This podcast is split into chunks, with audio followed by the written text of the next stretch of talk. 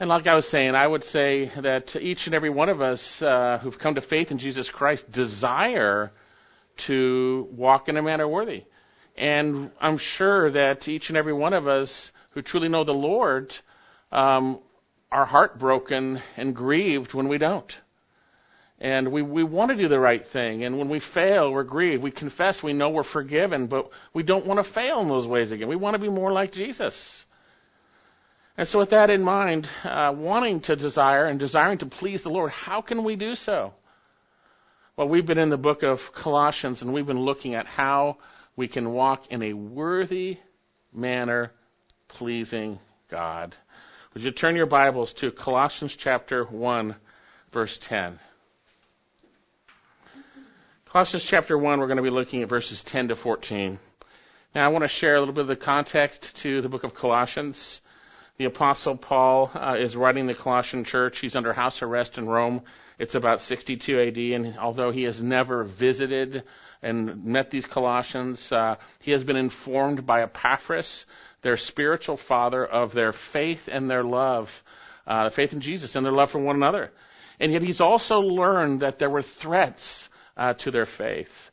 He's learned that there were those that were trying to cause them to trust in other things than Christ religious things. we see this in chapter 2, uh, the help of angels or treating your body severely or whatever it might be. And, and Paul says these are of no uh, help or they're of no uh, help in terms of fleshly indulgence. He says that in the end of chapter, chapter 2. And so the apostle Paul in responding to this reveals what is truly what we need, which is the person of Jesus Christ he shares in chapter 1 a focus on Christ is the most important thing. That he is, as we will see today, our Redeemer. That he is the Creator. He is before all things. And that in him all things hold together. He's the head of the body. He's preeminent.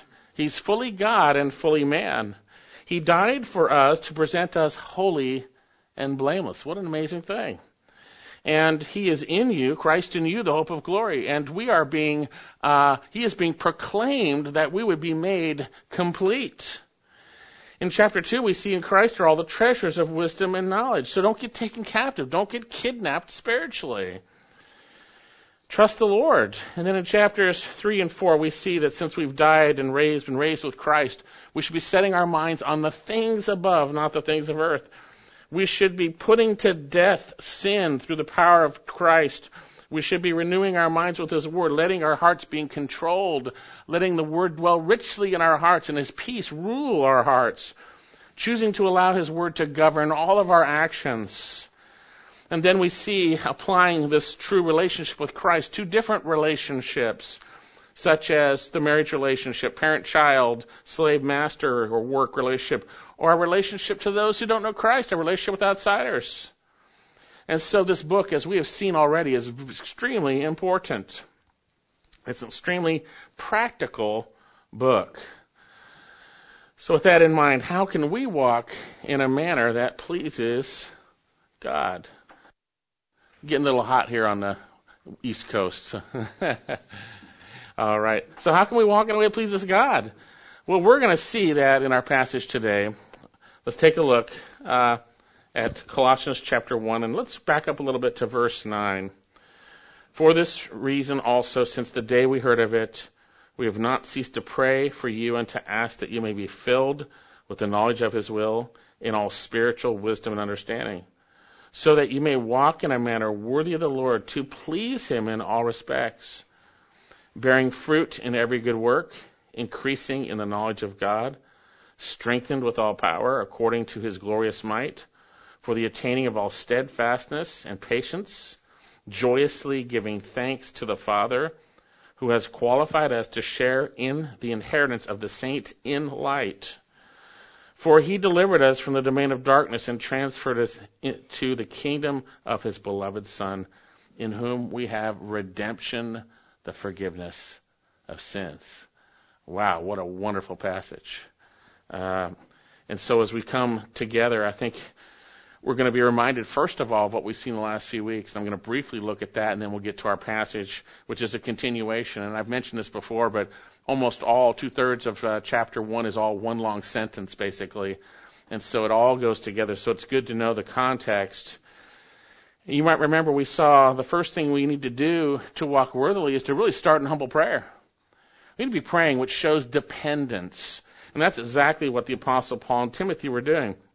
Verse 9 For this reason also, since the day we heard of it, we have not ceased to pray for you. Uh, they were brought to their knees when they heard of the Colossians' response to the gospel. They had heard and understood the grace of God in truth. They had believed concerning Jesus Christ, and they had faith in Jesus, and that resulted in a love for the saints.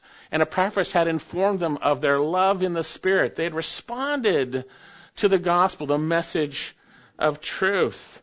And so from the very day that they heard of it, They've been praying for them. They've been praying. And we saw that we need to be praying for one another. We need to be praying for our own spiritual condition that God would grow us and change us and make us like Him. It starts with humility.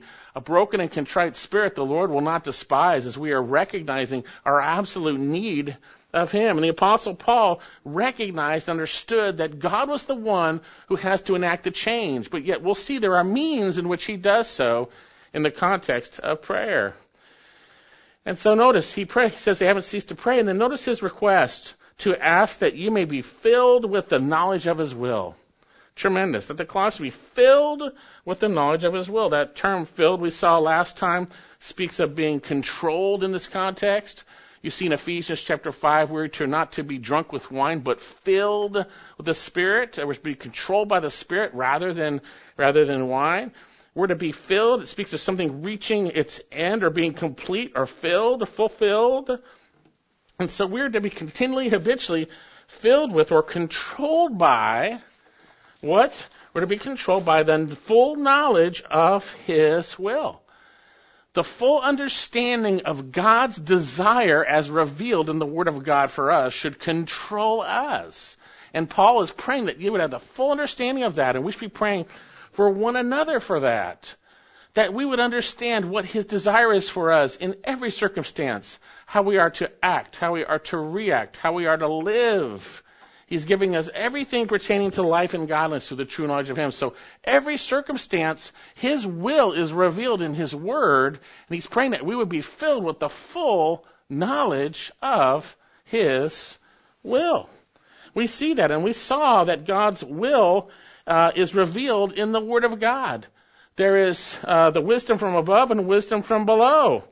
And wisdom from above, spiritual wisdom we see in our passage, notice it says, be filled with the knowledge of His will in all spiritual wisdom and understanding.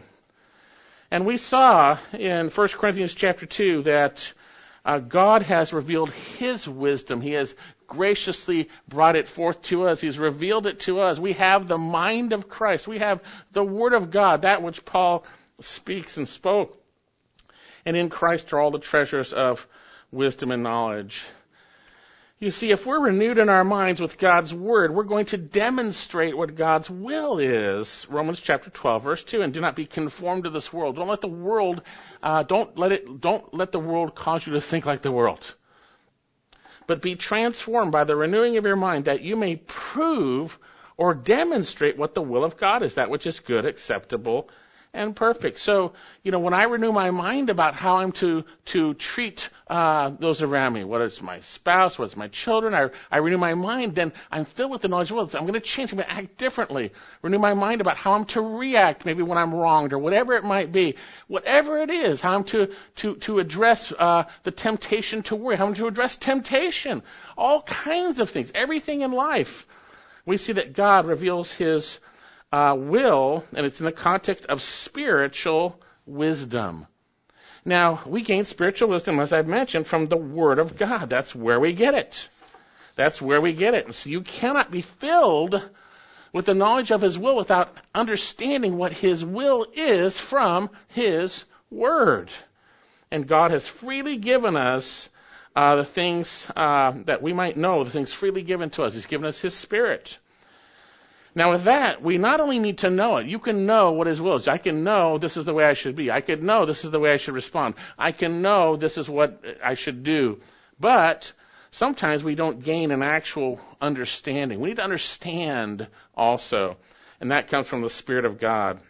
He says that you would be filled with the knowledge of His will in all spiritual wisdom, and you can also apply that in all, in all understanding. And this idea of understanding speaks of the sending together, a union of two rivers. You, you get it. You understand it. I get it. It's an understanding. It's in divine revelation we have in God's Word that we're given the will of God. And it is through divine illumination, through the Spirit of God, that we gain understanding concerning God's revelation. You see, the natural man cannot understand the things of the Spirit. It is through the Spirit of God that we gain understanding of the Word of God, which means we need to be submitted and walking with the Lord when we're attempting to understand the Word of God. We need to be coming to the Lord. Open my eyes that I might see wonderful things from thy law. So then, the knowledge of his will in all spiritual wisdom and understanding comes through the Word of God in the humble believer who's willing to receive it and be changed by it through the Spirit of God. So then, how can we walk in a manner worthy that pleases God? First of all, we begin with humble prayer. We pray that God would change us, and we pray for others that they would be filled with the knowledge of His will. Pray for those you know in the body of Christ that are true believers, that they would be filled with that. It would be, they'd be overflowing with the knowledge of His will, and that we would personally. And then secondly, we need to be determined to be filled with it ourselves. We need to be determined to fill ourselves up with His will and let God by His Spirit control us by that will. Let His will control us. We have choices to make. We get frustrated sometimes. We have a choice to make. We can either give it over to the Lord or we can hold on to it in sin. Whatever it might be. We have choices to make. We need to let His will determine that. Whatever it might be. And so we need to be determined to be filled with the knowledge of His will. And then renew our minds and fill our hearts with His Word and rely on His Spirit to give us understanding. And it's from that we gain an understanding and we then see what the result is. When we are controlled by the Lord Jesus Christ through His Word, by His Spirit, yielded to Him as we will see, then the result is a walk that is worthy of Him. The result is a walk that is worthy, and that's what we're really going to primarily focus our attention on today, is what does that walk look like? When I'm allowing uh, God's word to control me, what should that look like? What should that look like? And then we gain our understanding. So we don't fool ourselves. I mentioned it earlier. We all fail and we hate our failures. We want to walk worthily. Well, what does it look like? So in our passage here, he says, For this reason also, since the day we heard of it, we've not ceased to pray for you and to ask that you may be filled with the knowledge of his will in all spiritual wisdom and understanding. Verse 10, so that you may walk in a manner worthy of the Lord to please him in all respects. Being filled, completely understanding his full will, dependently relying on him to work it out, having renewed minds results in a walk that is worthy of the Lord. That's quite amazing. You see, God's word is powerful.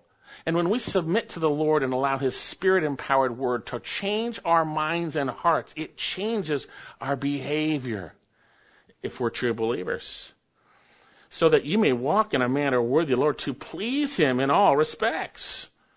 Quite amazing. When we renew our minds with His Word, spiritual wisdom, humbly depend upon Him to reveal it, spiritual understanding, the result is that we might walk in a manner worthy, or the purpose that we might walk in a manner worthy. Tremendous reality. Indeed, we saw this earlier in Romans chapter 12. And do not be conformed to this world, verse 2, but be transformed by the renewing of your mind, that you may prove what the will of God is, that which is good, acceptable, and perfect.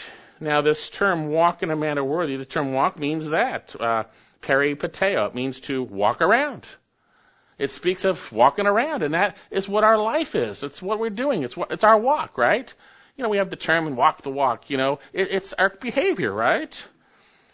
And so here it speaks of the day to day, moment by moment conduct of one's life. And the Christian's walk is to be uh, a day to day moment walk which is worthy of the Lord. How is that possible? Our Lord is perfect. our Lord is, is righteous and holy. How is that possible? The word worthy speaks of bringing the beams of a scale and making them equivalent.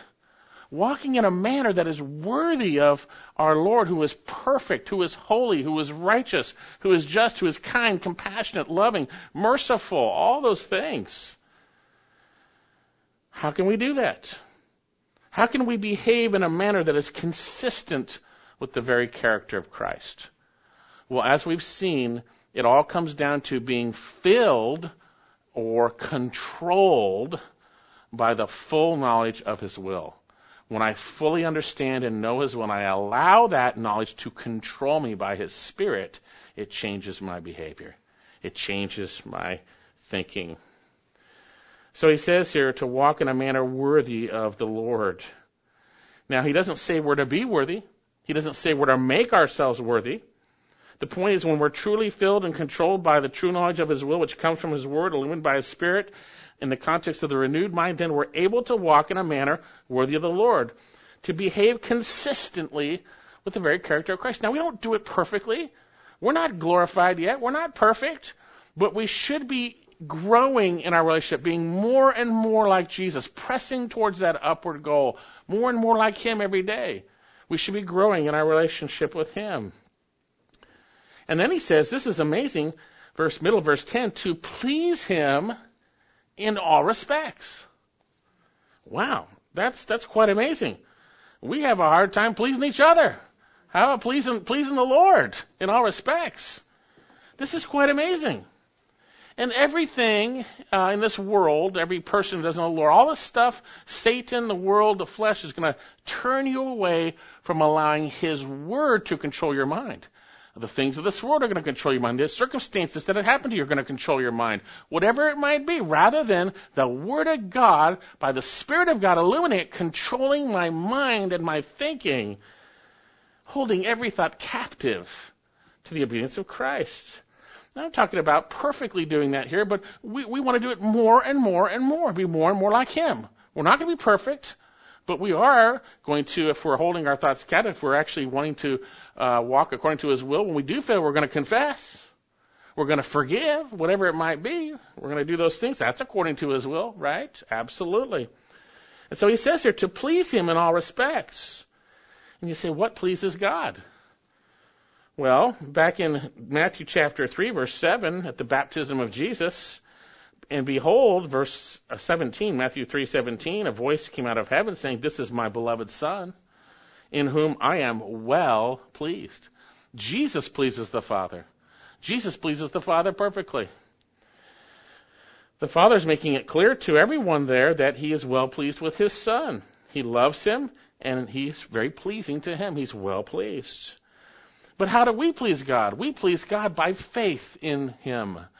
It is impossible to please God apart from faith. We believe in the Lord Jesus. We trust in Him. We believe His Word. We abide in Him.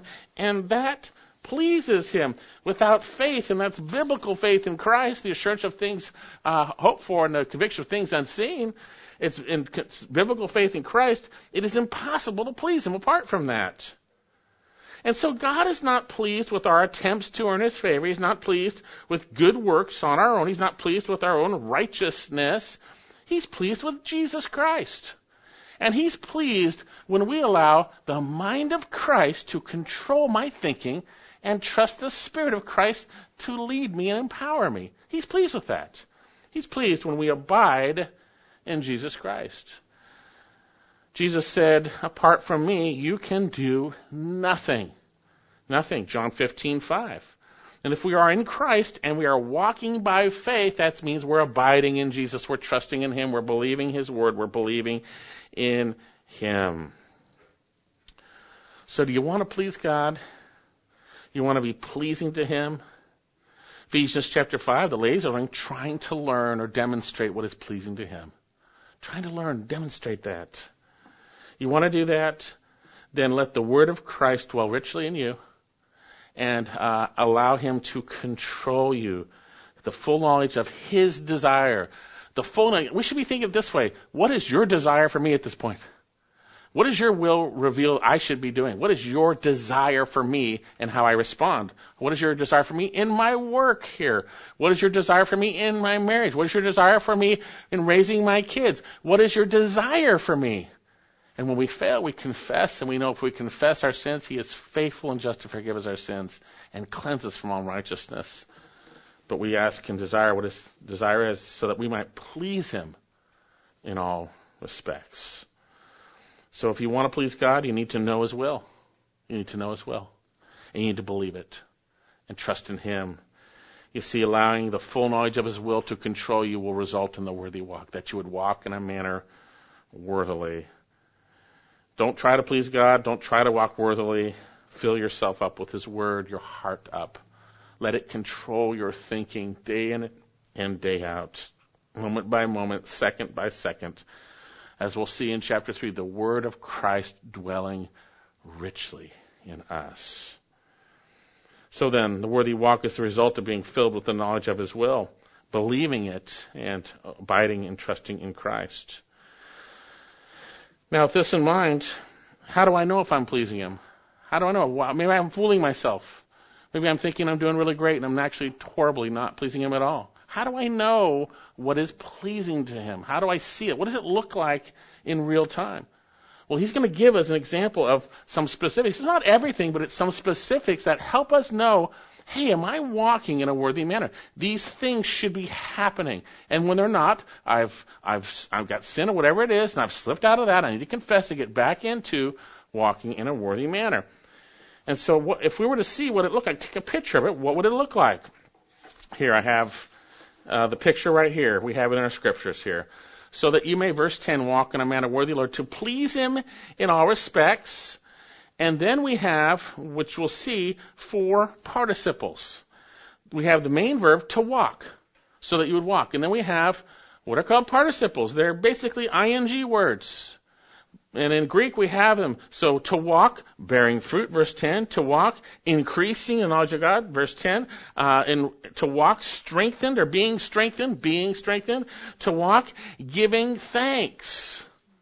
Those are things that are going to reveal a picture of the worthy walk. You could call it a fourfold picture of the worthy walk. And so what's the first evidence, may I say, of a worthy walk? What should we see in our lives? Now, we need to examine ourselves. We need to examine ourselves for the Lord, and it's the Lord that examines us. Paul said, it's a small thing that you examine me, the Lord examines me. We need to be those who, who examine ourselves in light of the Word of God. And, and we've got to stop examining everyone else, but examine ourselves so that we would walk in a worthy manner. We'd be, in, in that sense, examples. And so with that in mind, what's the first one?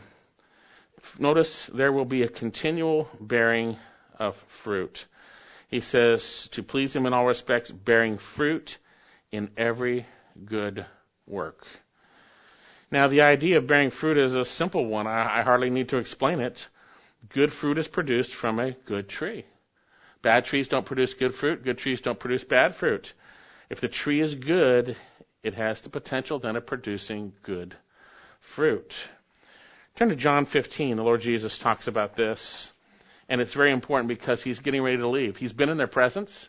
He's been encouraging them personally, all these things personally. And now he's leaving. He's preparing them for the fact that he's going to bring them, he's going to give them his spirit, another helper just like him. And uh, we need to understand this because with the Spirit of God, when we abide in Christ, we're going to bear fruit. John 15:4 Abide in me and I in you. As the branch cannot bear fruit of itself unless it abides in the vine, neither can you unless you abide in me.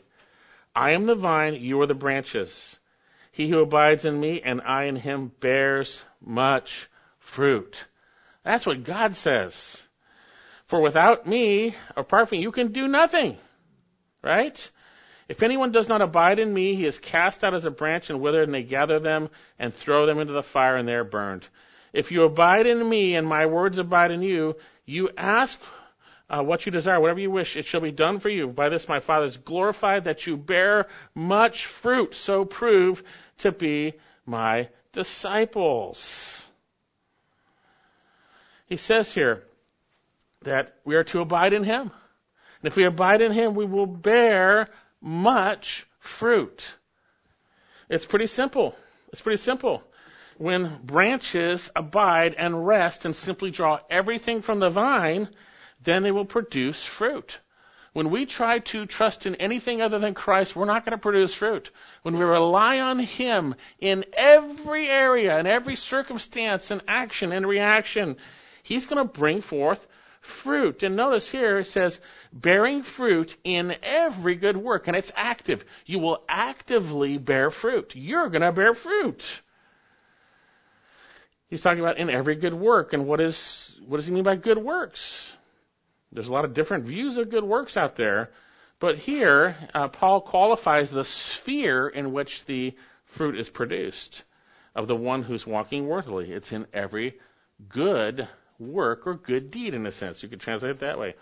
He's talking about what God has saved us to do.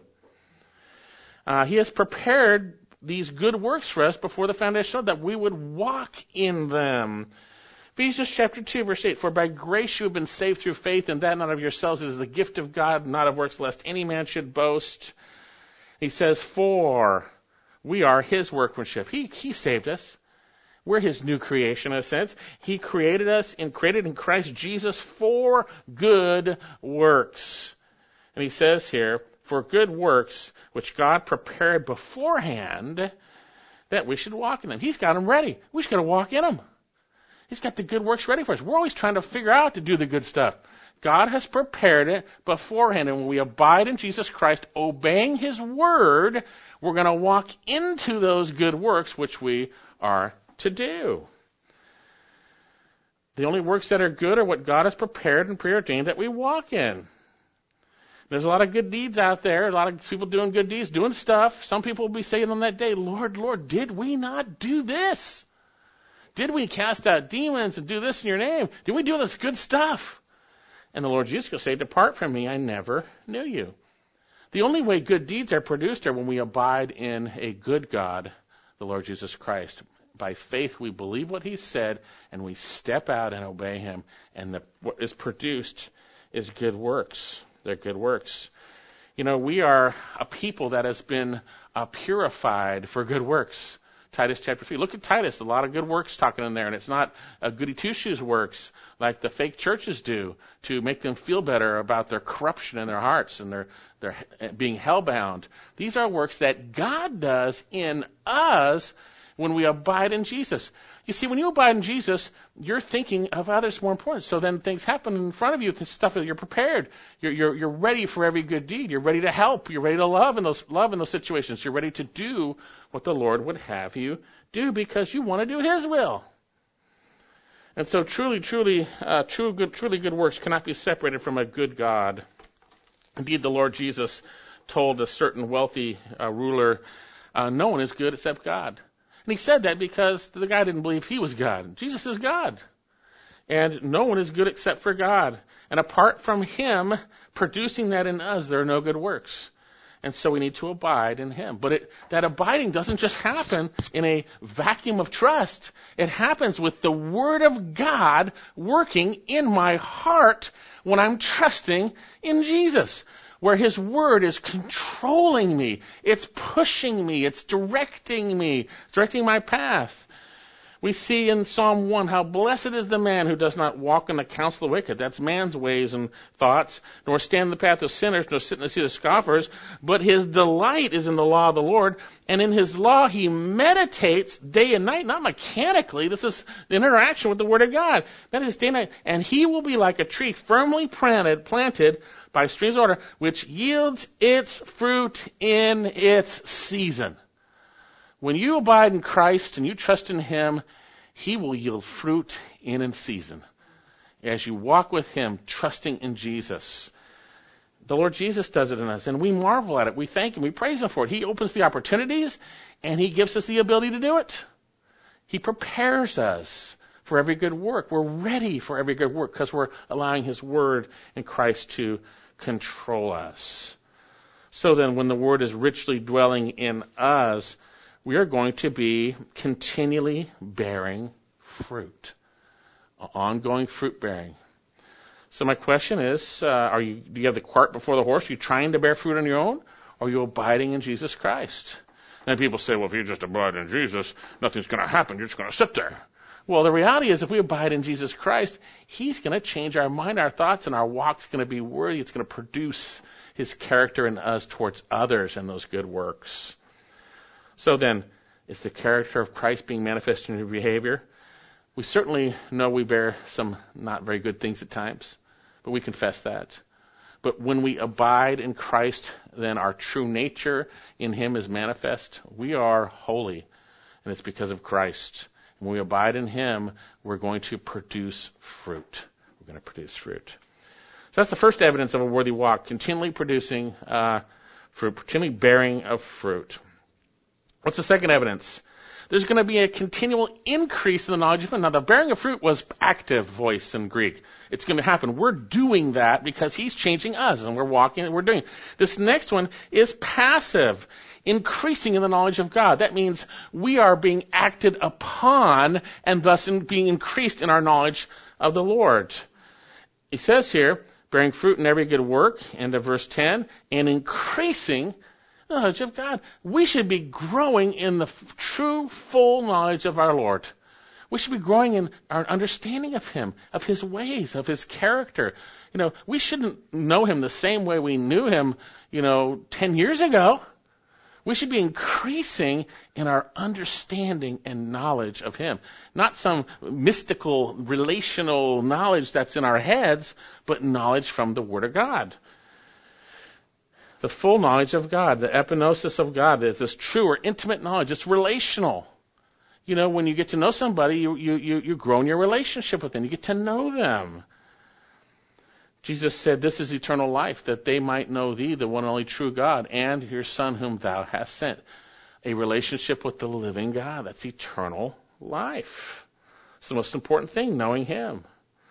And this word increasing actually is a word that speaks of growth. It's a, it's a, it's a, it's a botanical term. Growing, like a plant growing in the knowledge of God. When you look at a plant, does it, uh, does it grow before your eyes? No. But if it's being fed and it's abiding in the soil, right? Resting and it's receiving the nutrients, it grows. And if we're doing so, we're to grow. We're to grow. We're to increase in the knowledge of God. We're going to grow in the knowledge of God. And so what is it that causes us to grow, acts upon us, it's passive voice, acts upon us, that brings us to the knowledge of Him? It's not us. It's through the divine revelation, God's Word, and by His Spirit illumining it that we can understand and increase in the knowledge of the Lord. Second Peter chapter 1, uh, verse 2, Peter says, grace and peace be multiplied to you in the knowledge of God and Jesus our Lord. Hey, that it would be multiplied. Multiplied. And he says here, seeing that his divine power has granted everything pertaining to life, as to us, everything pertaining to life and godliness through the true knowledge of him. And then he goes on to say, we have his precious and magnificent promises. That's where we gain the knowledge of him. May it be multiplied. May we be growing. We should be growing in our knowledge of the Lord Jesus Christ. In that very same book, Second Peter in the end, he says, You therefore, beloved, knowing this beforehand about the bad guys, about the bad guys, he says, Be on your guard, lest you be carried away by the air of unprincipled men. We've seen that this week with some false teachers on the radio that some of our people addressed in a sense. Be, don't be carried away. Let you be fall by your own steadfastness, but grow in the grace and knowledge of our Lord and Savior, Jesus Christ. Are you growing in the grace and knowledge of Jesus? Do you know Him better? We should be growing in that. We should be growing like a plant. You can't see it when you look at it, but you go back the next day or two days. Hey, it's growing. It's growing. Growing in the knowledge of Him. And what a wonderful knowledge. We have a gracious, wonderful God who loves us so much who holds everything together, who created all things, who is holy and righteous and just, a God who sent his Son. God the Son took on human flesh, died for our sins, loved us, that we would know the love of Christ, that we would know how much he loves us. We just don't see life rightly when we don't see the Lord rightly. We need to grow in the knowledge of him, and we should be. We should be increasing. As we read the Word of God, we should be growing in our understanding and knowledge and knowledge of our Savior. So then, bearing fruit in every good work, growing in the knowledge of our God, growing in the knowledge of Him, right? And then notice the verse 11, strengthened. So remember, these are all participles. Walk in a manner worthy, uh, uh, bearing fruit, increasing knowledge of God, strengthened, or literally being strengthened. Being strengthened with all power according to his glorious might for the attaining of all steadfastness and patience. We are a weak people. We are weak. Uh, we're weak when we try, we're weak when we don't. Uh, we are a weak people. But if we understand our God and His power, that we would know the surpassing greatness of His power towards those who believe. We would understand that. He says here that those who are walking worthy are getting stronger and stronger. But it's not their strength. They're not pulling up their bootstraps. They're not getting stronger in their abilities. They're getting stronger here with God's strength. The term being strengthened here literally means being powered, literally empowered with all power. Duname, dunamenoi. Duname, dunamenoi. Right? We get our word dunamis from, you know, our dynamite, right? We have it here, empowered with all power. Empowered with all power. Wow. And if you're wondering what all this all power is, he qualifies it according to his glorious might. Might, kratos, inherent power. God is inherently powerful and He is empowering us with all power.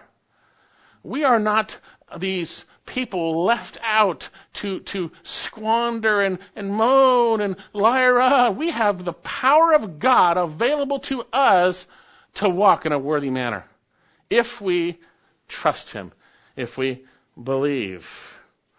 Now notice what this power is. Notice it's resurrection power, by the way. It's inherent, glorious power. Turn to Ephesians chapter 1 for a minute. We see that. Ephesians chapter 1. Paul was praying that they would, uh, uh, very similar as this prayer here, by the way. They grow in the, in the knowledge, spiritual wisdom, and understanding of, of, of, of Him. Very similar prayer. And he says, so that you might know, verse, uh, verse 15, 18 in the, 18 in the middle, so that you may know three things. What is the hope of his calling? What are the riches of the glory the, of his inheritance in the saints? and what is the surpassing greatness of his power towards us who believe. Wow. That's quite amazing. This power of all power, right? It's, it's his power, God's power. And he says these are in accordance with the working of the strength of his might, same phrase, who brought up, who, who, which he brought about in Christ when he raised him from the dead. That's resurrection power and seated him at right hand of, in heavenly places, his right hand in the heavenly places, far above all rule and authority and power and dominion, every name that is named, not only in this age, but also in the one to come. And he has put all things in subjection under his feet. And he gave him his head over all things to the church, which is his body, the fullness of him who fills all in all. It's resurrection power. That you might know what is the surpassing greatness, the superabounding power, right? Ephesians chapter 3, verse 20. Now to him who is able to do exceedingly abundantly beyond what we ask or think. He says, according to the power that works within us. It's God's Spirit in us, it's His power. But notice back in our passage, it's a power for something you know, the, the bad guys, they want power to do all signs and wonders and miracles and stuff. They want the power to do fancy stuff. Well, here, notice what the power is for. It's simply to deliver us, in a sense, to give us uh, steadfastness and patience in the midst of this horrible time we live in of sin where we're going to suffer. When we follow Jesus, if you are walking worldly, you're going to suffer. And we need, we need patience. We need strength. We need the ability to endure.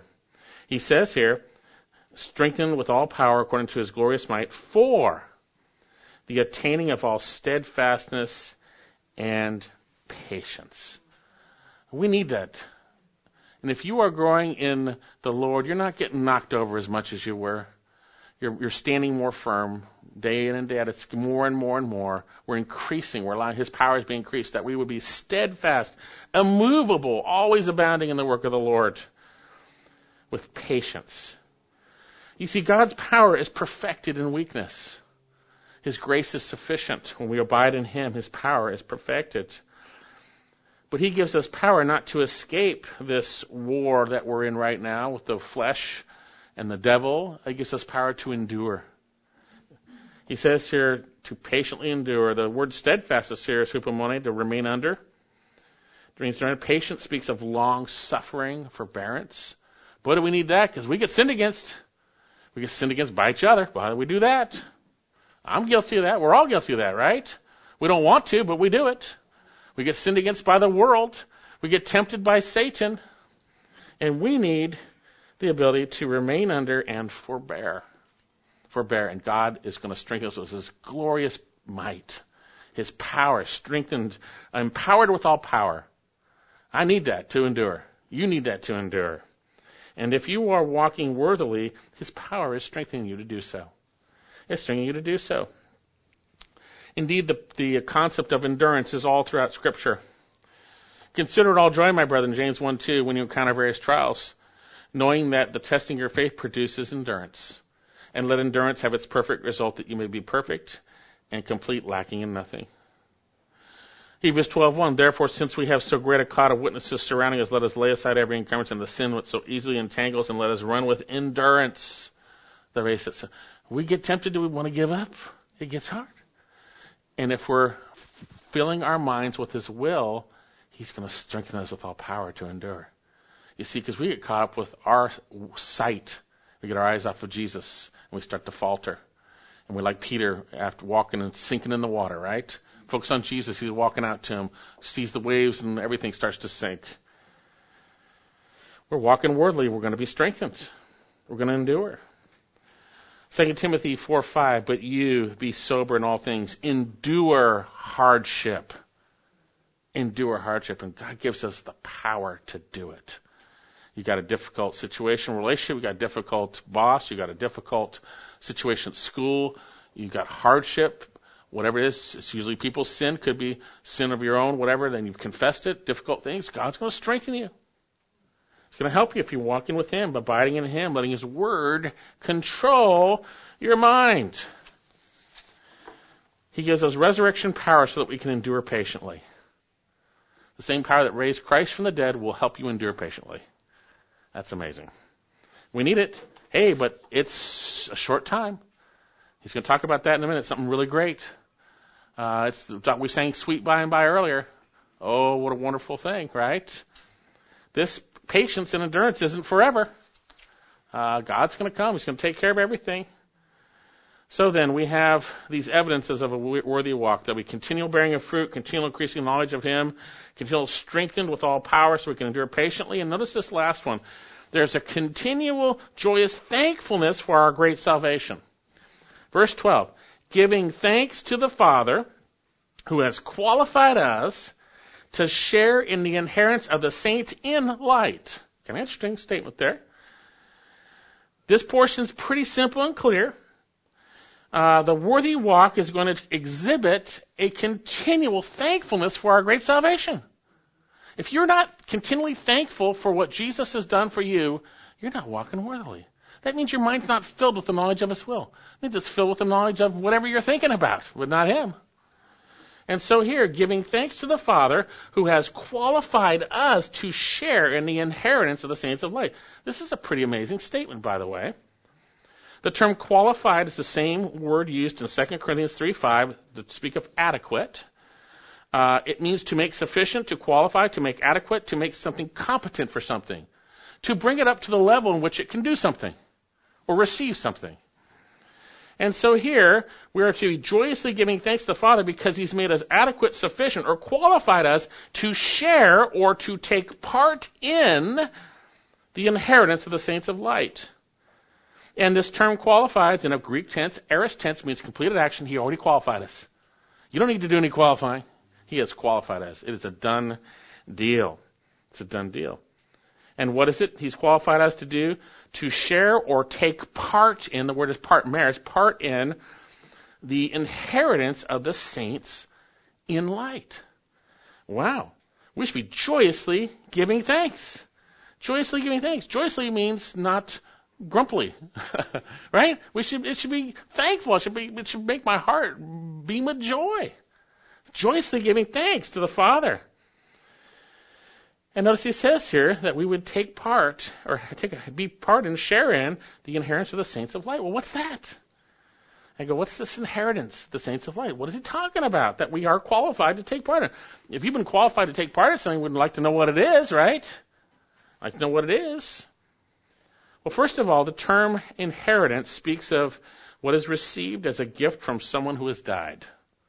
Now we're going to see we receive an inheritance because Jesus Christ died for our sins, and we're in Christ. We died to, to sin and we live to righteousness. We're in Christ. He's died and He's rose from the dead. And those who receive the inheritance are called heirs. In Greek, the term inheritance and the term heirs is basically a cognate of the same word. Those who receive it are called heirs. So what is this inheritance that God the Father has qualified us to share in or take part in? This inheritance of the saints in light. Well, first of all, we see from our passage, it's an inheritance that is of the saints. Now, we saw the term saints back in the beginning. Saints are believers. They are those who have placed their faith in Jesus Christ, and because of faith in Him, we've been justified. We've been declared righteous. We are holy in position because of Jesus Christ. We are saints. But notice he says the saints in light. Now you think about it, that's kind of weird. I was thinking, why does it say the saints of light? Why does it say saints in light? That's a weird statement. Well, we know light is consistent, used consistently in Scripture as a metaphor for righteousness, holiness, truth, uprightness. We know that darkness is a metaphor for sin and evil, uh, etc. So then, obviously, Paul wants to emphasize the inheritance is for the saints who are in the sphere of light, the saints in light. That is the sphere in which they dwell. They dwell in light. We've been actually delivered into his, the kingdom of his beloved son, and from his, into his marvelous light. We don't live in the context in our relationship with the Lord in darkness. It's light. We're actually called children of light in Ephesians 5. Because God is righteous and in him there's no sin, right? He is light. We see that for 1 John 1. So what's this inheritance that all of us as saints through faith in Jesus Christ have been qualified to inherit? What is this inheritance? What is it? Well, specifically, we don't know the full extent of our inheritance. We can say that it's our inheritance, um, which is spoken here in other places, but we have some good clues. And let me share some passages. The first one is that part of our inheritance is the culmination of our salvation, the redemption of our bodies. Ephesians chapter 1. And let me read this to start. 113 in him you after listening to the message of truth the gospel of your salvation having also believed you were sealed in him with the holy spirit of promise who is given as a pledge of our inheritance with a view to the redemption of God's own possession to the praise of his glory. A view towards our final redemption our bodies being redeemed. Praise the lord. Being glorified Romans 8:23 and not only this but we ourselves having the first fruits of the spirit even ourselves grown within ourselves waiting eagerly for the adoption of sons the redemption of our body. We're looking forward to that. If you're not looking forward to being glorified, I don't know what you're looking forward to. Because this this body's running down, these are dying. This body of death, who will set me free from this body of death? Chapter 8, no condemnation, and we're on our way to glory. Romans 8. So here, we see that it certainly has to do with our ultimate redemption. That's part of it. But then in Titus uh, chapter 3, we see we were, we, we, when we are born again, we inherit eternal life. That's one thing. Titus 3:5, He saved us not on the basis of deeds which we have done in righteousness, but according to His mercy by the washing, regeneration, renewing by the Holy Spirit, whom He poured out upon us richly through Jesus Christ our Savior, that being justified by His grace we might be made heirs. The heirs are those who inherit, isn't it? Right? made heirs according to the hope of eternal life. We're going to inherit eternal life. It's part of that, right? We receive that because of the death of Christ. We receive that. We are heirs. I read this earlier in 1 Peter. Blessed be the God and Father of our Lord Jesus Christ, according to his great mercy, has caused us to be born again to a living hope through the resurrection of Jesus Christ from the dead, to obtain an what? Inheritance which is imperishable, undefiled, and will not fade away. Hey, it's eternal, isn't it? Reserved for you in heaven. So we have a heavenly inheritance. Okay? That's what we see. There's, we know that our rewards are connected to our inheritance.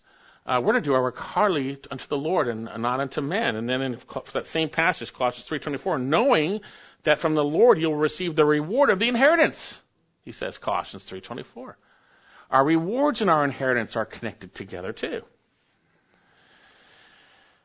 We see that the gospel revealed the truth that Gentiles are fellow heirs of this inheritance. That mystery was there before. We didn't know that. Ephesians chapter 3 verse 4, in referring to this, when you read and understand my insight into the mystery of Christ, Paul writes, which in generations past was not made known to the sons of men and has now been revealed to his holy apostles and prophets in the Spirit. To be specific, that Gentiles are fellow heirs. We inherit, as we will see, the kingdom of God. We inherit, as we'll see, everything. It's quite amazing when you look at it, okay? We know from James chapter 2, verse 5, the inheritance has to do with the kingdom of God. Listen to me, beloved brother. Did not God choose the poor of this world to be rich in faith and heirs of the kingdom, which he promised to those who love him? We are, we receive as an inheritance the kingdom of God. How about that? That's quite amazing. Blessed are the poor in spirit, Jesus says, for theirs is the kingdom of heaven. Matthew 25:34, after the tribulation, the Lord Jesus is separating the sheep and the goats. Uh, he's separating those who, who suffered during the tribulation, and in their suffering, they actually loved and helped those Jewish believers who were suffering under death, and they gave them a cup of water in that sense. They helped them, and thus they did that to Jesus, and that was an evidence that they were saved. And so Jesus says, the king will say to the righteous right and the left, Come, you who are blessed of my Father, inherit the kingdom prepared for you from the foundation of the world. Man, I don't understand that, but I know it's good. Wow. Wow. So it's the kingdom. We know in Romans chapter 8 that we're going to be glorified with him. We know in Romans chapter 8, 31 what shall we say then to these things? If God is for us, who is against us? Romans 8:32. He who did not spare his own son but delivered him up for us all, how will he not also with him freely give us all things? That's pretty amazing. Earlier in Romans 8, he said that we are, if we're children of God, we are heirs. That's an inheritor. And if heirs, also we are heirs of God. We are God's heirs, okay, and fellow heirs or joint heirs with Christ. We receive everything with Christ. We're joint heirs. How is that possible? If indeed we suffer with him, that we might be glorified with him. Now, let me warn you that if you say you know Christ and yet you live like the devil, you live in sin, Ephesians 5 5, for you know this with certainty that no immoral, impure person or covetous man who's an adulterer has an inheritance in the kingdom of Christ and God. There's no inheritance. They're not going to heaven. They're going to hell. So then, He has qualified us to share in the inheritance of the sons of saints in light. Redemption of our bodies. We inherit the kingdom. We'll be with the Lord forever. Uh, and we, we, we are joint heirs with Christ for everything. Let me turn uh, one more thing, uh, one more passage on inheritance, and we'll get to how it happened through Jesus, and we'll be done. Turn to Revelation chapter 21. I told you this would be good. Revelation 21, verse 1. And remember, we're still talking about inheriting, okay? Remember that as I read through this, okay? Revelation 21, 1. And I saw a new heaven and a new earth. Amen. For the first heaven the first earth had passed away, and there was no longer any sea. Sorry, sailors. Um, and I saw the holy city, New Jerusalem, coming down out of heaven, made ready as a bride adorned for her husband. And I heard a loud voice from the throne saying, Behold, the tabernacle of God is among men, and he shall dwell among them, and they shall be his people, and God himself shall be among them, and he shall wipe away every tear from their eyes, and there shall no longer be any death, no longer be any mourning, or crying, or pain. The first things have passed away. That's what he's talking about. He's talking about heaven. He's talking about no more sin, no more death, no more sorrow. Talking about being in the presence of the living God.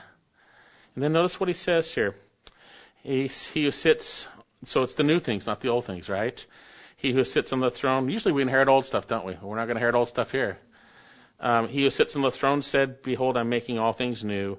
And he said, Write these words, write, for these words are faithful and true. And he said to me, It is done. I am the Alpha and the Omega, the beginning and the end. I will give to the one who thirsts from the spring of water with life without cost. He who overcomes, what? Shall inherit these things. And I will be his God, and he will be my son. It's tied to a relationship with the living God forever and ever. And it's this in this relationship where sin is done and with the Lord forever. Tremendous. He has qualified us to partake and share in this. This should be saying, causing us to joyously give thanks continually. If you're not thinking about it, if you're not filled with the knowledge of His truth, you're not going to be giving thanks. If you're filled with the stuff of your daily life, if that's controlling, you're filled with what somebody just said to you a minute ago, you're filled with that, you're not going to be giving thanks. Renew your mind, fill it with the truth. So then he's qualified. He's made us adequate. And how did he do that? We'll finish up with these two verses here. Verse 13, for he delivered us from the domain of darkness and transferred us into the kingdom of his beloved Son.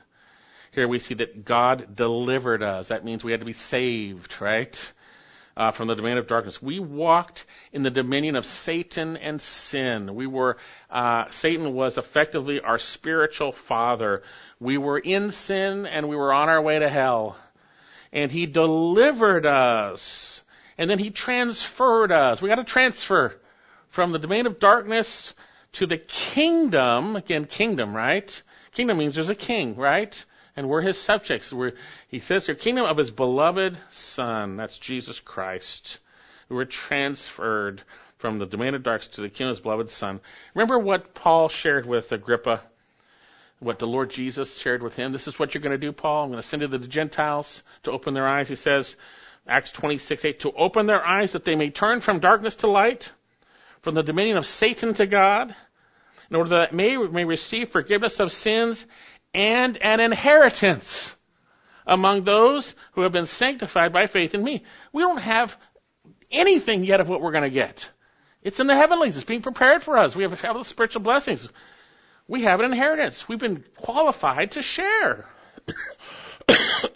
so no matter what's going on in your life, believer, this truth should cause you to joyously give thanks. God snatched us out of Satan's domain, sin and darkness, transferred. And how did he do it? He did it through his beloved Son, verse 14. This is very important. In whom we have redemption, the forgiveness of sins. Here we see that God the Father, through his beloved Son Jesus Christ, brought redemption.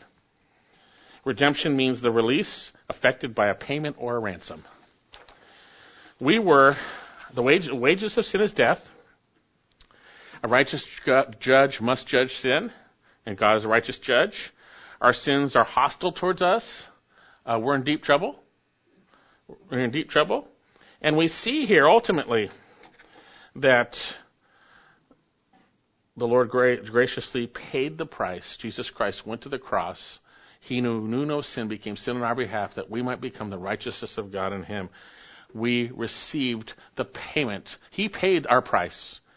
He paid the price. And we see this in 1 Peter and if you address the Father who one is partially judges each man's work, conduct yourselves in fear during your time stay upon the earth, knowing that you were not redeemed with spirit with perishable things like silver and gold from your feudal way of life inherited from your forefathers, but with precious blood, unblemished and spotless, the blood of Christ. He shed his blood for us, paid the price, and therefore we could be declared righteous, our sins forgiven. Notice how redemption and forgiveness of sins are together. Redemption, the forgiveness of sins. God no longer holds our sins to us. We're forgiven. Forgiven. We see that in Ephesians. In Him we have redemption through His blood, the forgiveness of our trespasses. Through the blood of Christ shed on our behalf, Jesus Christ brought about the redemption uh, that God and God thus delivered us from darkness to light and forgave our sins, and we have an inheritance we should be joyously giving thanks. tell you right now, if your life does not consist of joyous thankfulness for your salvation, you're not walking in a fully worthy manner. You're not filled with the knowledge of His will. If I'm filled with the knowledge of His will, it's His will for us to inherit this. It's His will for He did this through Christ, saved us, and so our great salvation ought to cause us to joyously give thanks. And that's what we do when we come sing. So we do when we look at what Christ has done for us. So then, if you're walking in a manner worthy, how glorious it is, bearing fruit in every good work, increasing in the knowledge of the living God, continually being strengthened to patiently endure, to fight the good fight, joyously giving thanks for this great salvation we have in Jesus Christ.